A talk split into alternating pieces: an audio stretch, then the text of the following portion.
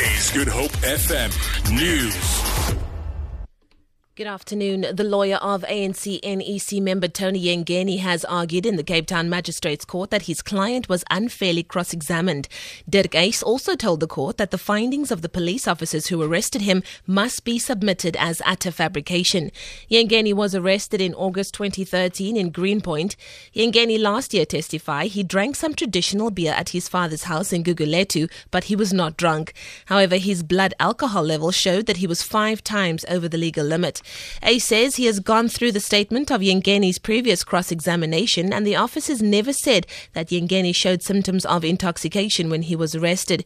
He also says prosecutor Leon Snyman never confirmed with the accused whether he left his father's house at the time the rec- at the time recorded on the prosecutor's statements. Closing arguments continue. The case against murder accused property mogul Jason Rohde has been postponed in the Stellenbosch Magistrates Court until the 30th of June to get further DNA evidence. He's accused of murdering his wife at Spier Wine Estate in June last year. Her body was found in the bathroom of the hotel room in which they were staying while attending a Sotheby's annual conference. Her death was initially thought to be a suicide, but a post-mortem found that foul play may have been involved. Roeder was arrested at his Bryanston home a month later. He is out on bail of 1.1 million rand. The majority of Parliament's ad hoc committee probing the affairs of the SABC have voted in favour of the exclusion of recommendations in the draft report to be sent to affected parties. Only the DA has voted against the decision.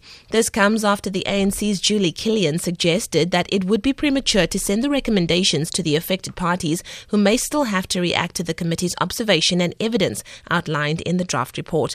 Legal opinion from Parliament also said a binding decision could only be taken after the committee had considered all the facts. Committee chairperson Vincent Smith. The plan is that on adoption, sometime during the course of today, we will send the document out and we must discuss who we're going to send it out once we've adopted it and ask whoever the respondents are to give us their comments to reach us by the 16th of February. From the 16th of February or the 17th of February till the 21st of February, we will consider those responses. On the 22nd of February, this committee will go through this process again. And finally, the Hessequa municipality has applied for disaster relief to try and assist farmers in Stilbaai affected by the recent fires in the area. The Stilbaai Business Chamber has also launched an appeal for donations to assist farmers.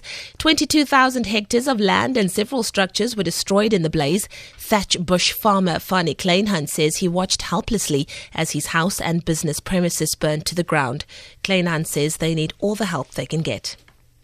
We're appealing for for help for, for, for all our farmers. We need equipment, we need replacement of buildings, you know, water pipelines, pumps, and uh, some sheep was, was burnt.